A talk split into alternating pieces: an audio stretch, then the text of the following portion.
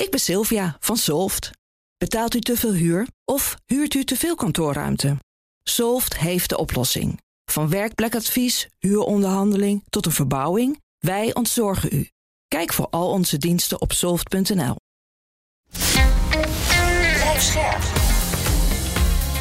BNR Nieuwsradio. Boekenstein en de Wijk. Hugo Reitsma. Welkom bij Boekenstein en de Wijk. Het is woensdag, dag 385 van de oorlog in Oekraïne. En normaal beginnen we natuurlijk op de grond, maar ik denk vandaag toch in de lucht. Ja, we moeten even wat zeggen over die, uh, ja, die, die, die, drone, die Reaper, en die door een Russische gevechtsvliegtuig uh, de propeller is kwijtgeraakt en vervolgens toen uh, in de zee is geland, om het ja, zo eens te zeggen. De Zwarte Zee. Ja, het is de, eerst heeft, ze waren twee Russische gevechtsvliegtuigen. Ze hebben eerst een beetje brandstof gegooid op die Reaper. En vervolgens heeft dus één van die twee vliegtuigen is onder gaan vliegen en heeft met zijn staartvleugels of met zijn, uh, ja, zijn eindstaartvleugels heeft hij de propeller eraf getikt, wat mij nogal gevaarlijk lijkt. Als je dat, ook, voor de, ook voor de piloot zelf. Hè? Uh, en vervolgens is dat ding dus neer. Nou, de grote vraag is, waarom doen de Russen dit? Hè? Nou, er zijn drie theorieën. Eén is gewoon de angst voor escalatie nog eens lekker aan te wakkeren in het Westen. Dat is altijd goed natuurlijk. Hè? Tweede is de druk om uh, geen wapens meer te leveren, ook te verhogen.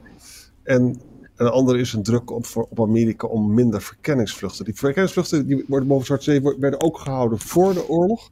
En die Reaper was opgestegen in Roemenië. Uh, en wat ook nog belangrijk is, is dat, ja, dat vind ik wel leuk. Ja, beide partijen, zowel de Amerikanen als de Russen, hebben de laatste zes uur hebben ze het ook een beetje naar beneden, played it down. Hè? Dus die willen, willen graag dat het niet escaleert. Nou, volgens mij is het ook een beetje stom gegaan hoor. Dat zeiden de Amerikanen trouwens ook. Van, uh, als je toch uh, een propeller eraf vliegt met de staart van je, uh, van je jet, dan ja. ja. ik weet het niet of dat nou helemaal de bedoeling is. Het lijkt erop hmm. dat er een beetje onbezonnen heen en weer is gevlogen. het vliegtuig werd, als ik het goed heb, al een half uur gevolgd door twee van die Russische vliegtuigen, twee Su-27's.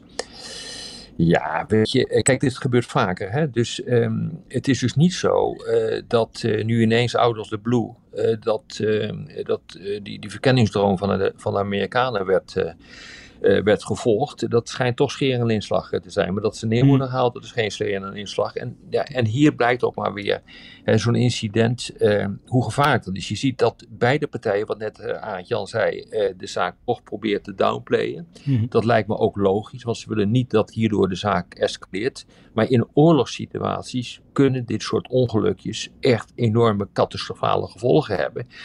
En beide partijen zien dat en willen dus ook absoluut niet op deze manier met elkaar in conflict komen. Ja, ik vond het meest opvallend. De, ja, de exacte quote ontschiet me nu even, maar dat de Amerikanen hadden de Russische ambassadeur ontbonden.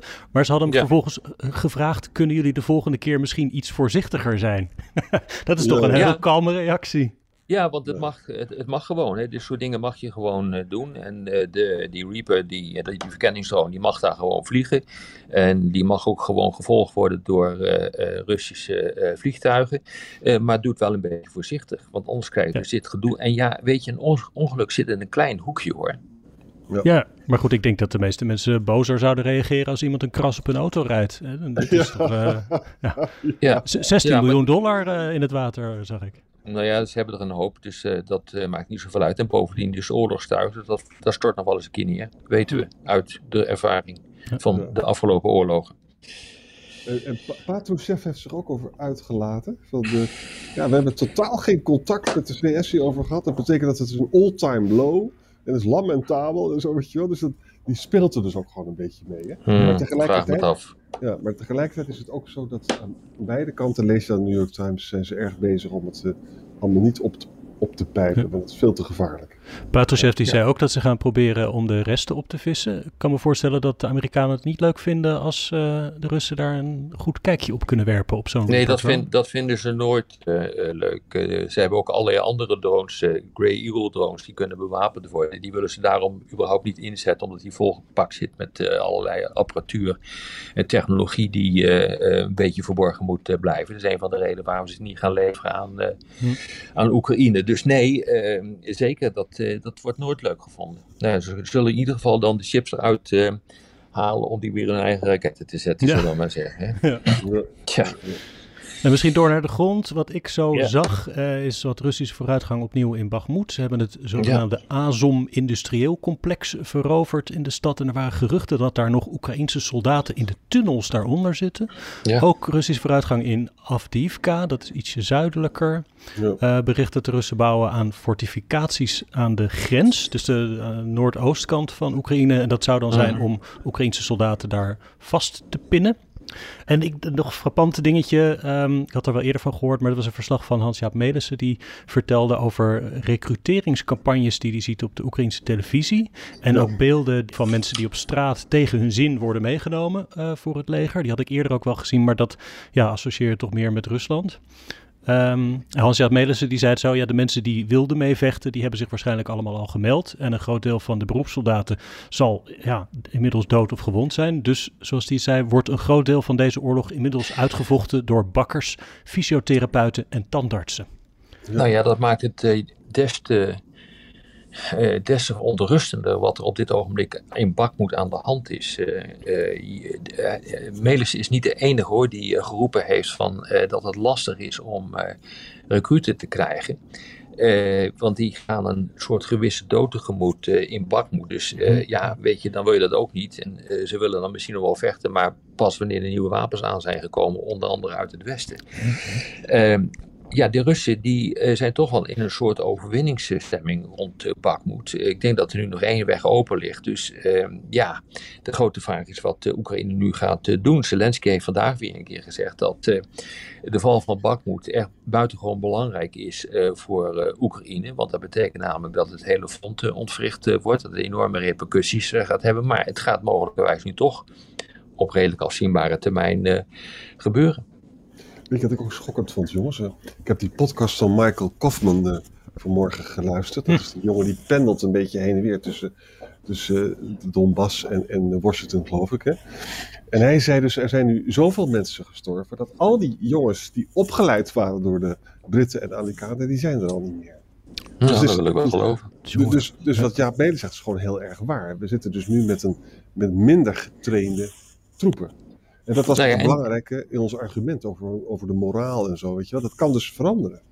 Nou ja, kijk, dus daarom ben ik ongelooflijk voorzichtig uh, geweest in, uh, uh, in, in de duiding over wat er nou precies gebeurt. Kijk, het is al een tijdje bekend dat de Russen twee tot drie keer zoveel troepen daar hebben. Hè? Ja. Dus pakweg 20.000 tot 30.000. Nou, dat betekent dat er behoorlijk wat minder zijn uh, aan Oekraïnse kant. En kijk, al die jaarverhalen van uh, dat gaat Oekraïne uh, wel redden in Bakhmut.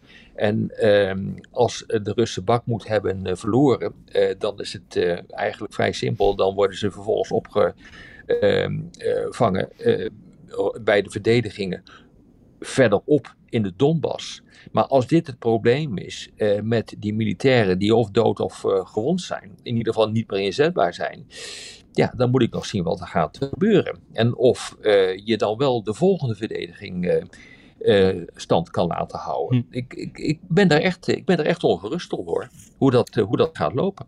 Ik ook. Hugo stuurde een stuk door van de Kiev Independent. Ja. Over Soldiers worry Russians begin to taste victory. En dan lees je ook van die ding, details dat uh, de, de, de, de, meeste Oekraïners sterven door shrapnel. Hè? Hoe noem je dat? Granaatscherven die rondvliegen. Ja. Hm. Uh, en, en niets bij shooting parties. Uh, ja. en, en die gaan, er zijn er veel, worden op die manier uitgeschakeld. Het is wel zo, als de Russen inderdaad wat veroveren en ze willen door gaan trekken, dan is de achtertuin totaal met mijnen bezaaid. Ja, natuurlijk. Ik bedoel, het zal ook, eh, dat is niet makkelijk om eh, door te gaan. Maar als dit deze situatie is eh, en als het klopt dat steeds meer eh, jongens zeggen van ja, ik heb helemaal geen zin om, eh, om daar te gaan vechten, want dan ga ik in ieder geval dood. Ehm, ja, dan wordt de situatie wel lastig. En daar, daar moet je ook nog even bij rekenen. Uh, dat uh, de Russen bezig zijn met uh, nieuwe hervorming, om het maar zo te zeggen. Ze zijn bezig om Alweer? zogenaamde ja, aanvalsechelons uh, te, uh, te creëren. Uh, dat wil zeggen, er komen permanente stormtroepen. en die, die aanvalsechelons die kunnen onderdeel worden van de hele bataljonstructuur, de brigadestructuur. Dus de, de omvang kan variëren van een versterkte compagnie, nou, enkele tientallen, tot een bataljon, enkele honderden. En die krijgen dan specifieke taken. Uh, en wat je, wat je dan ziet is dat er normaal gesproken in zo'n uh, zo'n zo'n eenheid pakweg 40 tot 80 uh, man zit met één of twee tanks en één of twee panzervoertuigen om personeels te vervoeren. snel inzetbaar, afhankelijk van de situatie. een beetje interessant genoeg gemodelleerd naar wat Wagner heeft gedaan in Bak, Bakmoed. En ja, dit zijn dus echt stormtroepen. Die worden dus vooruit te gezonden. Die moeten vechten. Die moeten gewoon echt op de grond op de tegenstander afrennen. Ja, exact. Ja. exact. En uh, wat je dus ziet is dat uh, uh, jongens daar gewoon in worden geplaatst, ook als strafmaatregel. Als ze zeg maar hun best niet hebben gedaan. of anderszins uit, uit de toon zijn gevallen bij de hogere legerleiding. Dan worden ze daarin gezet. En dan ga je dus ook dood. Dus, ja. maar als je dit maar vaak genoeg doet uh, ja, dan is het wel heel erg lastig hoor voor Oekraïne om, uh, om dit uh, tegen te houden. Ik word er niet vrolijk van, jongens. Nee, ik word daar ook niet vrolijk van. En ik vind dit redelijk verontrustend, de berichten die we op dit ogenblik krijgen. Ja. Ik heb nog iets vrolijks. Uh, cijfers oh. van het Internationaal Energieagentschap. Die hebben becijferd dat de Russische olie-exportinkomsten in februari ten opzichte van een jaar eerder zijn gedaald met 42 procent. Uh, ja. Interessant daarbij is dat het volume is, is niet zozeer uh, verlaagd. Dat, dat, dat, dat wat naar EU en naar de VS ging, dat, dat sturen ze nu naar China en India. Maar dus die sancties die drukken wel de prijs omlaag. Ja, en dat is de olie-export olie is volgens mij nog belangrijker dan de gasexport voor, voor de Russische inkomsten, toch? Dus, ja, dat uh, klopt. Ja. Het gaat naar Azië, naar Afrika, Midden-Oosten. Je zou denken, wat moeten ze met de, in het Midden-Oosten met die olie doen? Maar toch gaat het hier naartoe. Hm. Uh, nee, maar uh, dat is ook zo. Maar kijk, waar het natuurlijk om draait, dit is op zich vrolijk nieuws. Goed. En dat lijkt ook effect te hebben dus in die zin, die olieboycott en die gasboycott. Maar de grote vraag is, wat is nou het effect op de oorlog? En dat, hmm. Eh, tot nu toe is hij niet meetbaar.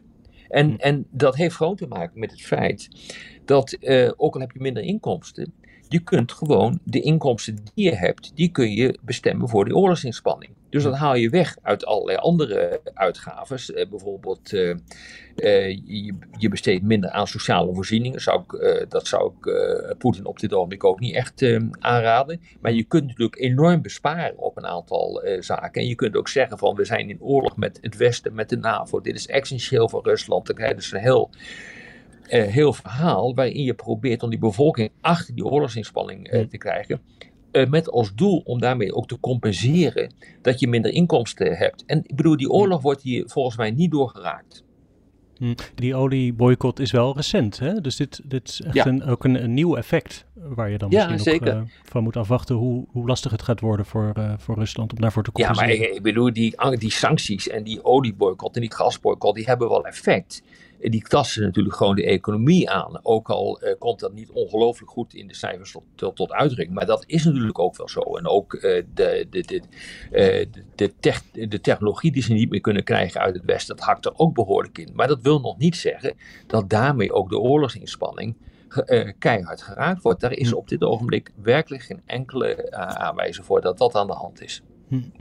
Hey, en dan moeten we het ook nog hebben over onze eigen economie. Hè? Arjan, wij hadden het erover. Ja, het klinkt een beetje als een, als een zijpaadje, maar het heeft natuurlijk ook te maken met energiekosten en inflatie en daardoor rentestijging hier ja. in het Westen. Uh, en dat begint een beetje te piepen en kraken her en der. Ja, het is echt een beetje eng. Hè? Nog eventjes uh, herhalen waarom het ook weer zo gevaarlijk is. Hè? Weet je nog, die 2008, 2007, 2009 crisis met die banken? Mm. Nou, Lehman Brothers, ja. ja. Het grote probleem was dat de, de winsten zijn geprivatiseerd hè, door de banken, maar de verliezen worden gecollectiviseerd. Weet je nog dat de, de hele balance sheet van de overheidsbegroting werd gewoon ingezet om het probleem te doen. En het probleem daarvan was natuurlijk dat bankiers kunnen dus enorme risico's nemen, want de, de belastingbetaler gaat het toch wel betalen. Dat is dus een magistrale column in, van, uh, van Wolf, in uh, Martin Wolf in, in de FT. Die zegt, dit, dit, gaat dus, dit is gewoon een calamity waiting to happen. Hè? En dit gaat niet goed. Maar wat ik er nou zo eng aan vind. Die bank, die GVB-bank, is een regionale Amerikaanse bank. Die heeft minder dan 200 miljard. En die, die gold dus niet uh, voor, die, voor die regulation. Hè? Uh, maar nu heb ik net gehoord dat Credit Suisse, dat is dus vele malen groter. En dat is een hele grote bank, ja. ja. En met ook heel mondiaal, 530 miljard Zwitserse franken. En daarvan zijn de aandelen net 30% in elkaar gestort. En die is ook heel erg mondiaal verwoven, verweven. Uh, en, en, en wat ik ook eng aan vind is dat de experts die zeggen van ja, we weten nou niet of dit nou het begin is van een mondiale crisis. Of dat het toch gewoon een unieke situatie is. Zeg maar wat is nou de aanleiding hiervoor? Wat, uh, zit dat hem nou in de inflatie? Zit dat hem in de oplopende rentes? En waar, waar zit hem dit nou in volgens jou, Jan? Ja, nou bij, die, bij die GVB-bank was dus het probleem dat ze 150 miljard niet verzekerde uh, domestic deposits hadden. Weet je wat? Dus, en die mensen die gingen dus. Dan heb je zo'n klassieke bankrun. Hè? Als je, je, geld niet verzekerd is, en dan, dan, ga, dan ga je het ophalen. En bovendien heeft een bepaalde CEO heeft dan ook nog een heel kwaad rolletje ingespeeld. Maar goed, dat. En, en, en bij de Credit Suisse speelde ook het probleem dat ze dus ondergekapitaliseerd zijn. Dat weten, weten we al heel lang dat dat Ja, die hadden al eerder andere problemen. Hè? Ja. ja. Ja, Hoe komt dat nu dat nu, uh, zeg maar. Uh, deze problemen ontstaan. Nogmaals, komt dat nou bijvoorbeeld uh, door uh, de oplopende rentes? Komt dat uh, door de inflatie? zeg het maar. Want ik ben dus heel benieuwd of er dus een, een relatie is met de Oekraïne-oorlog. Nee, dit komt door de oplopende rente, toch? Ja, uh, door, de op, ja. ja. door de oplopende rente heb je dus dan gaan de obligatiekoers gaat dan juist uh, naar beneden. Die zijn invers. Hè?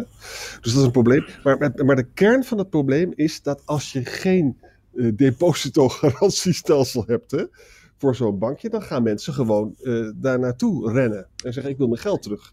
En, dat, en die bank had met name allerlei ICT, uh, Silicon Valley bedrijven die daar, die daar zaten. En er was ook nog iemand die het loop, liep op te stoken: van ja, kunnen we die bank nog wel vertrouwen? Dus dat mm-hmm. probleem was dus, het geld was niet verzekerd, om het zo maar te zeggen. Nou, nou hoe, groot is nou de, ja. hoe groot is nou de kans dat dit inderdaad uit de klauwen loopt? Nou ja, ik moet je zeggen dat uh, Credit Suisse is dus veel groter. Dat is een systeembank. Betekent wel, een systeembank wordt dus altijd weer... Krijg, je krijgt altijd weer een bail-out. Hè?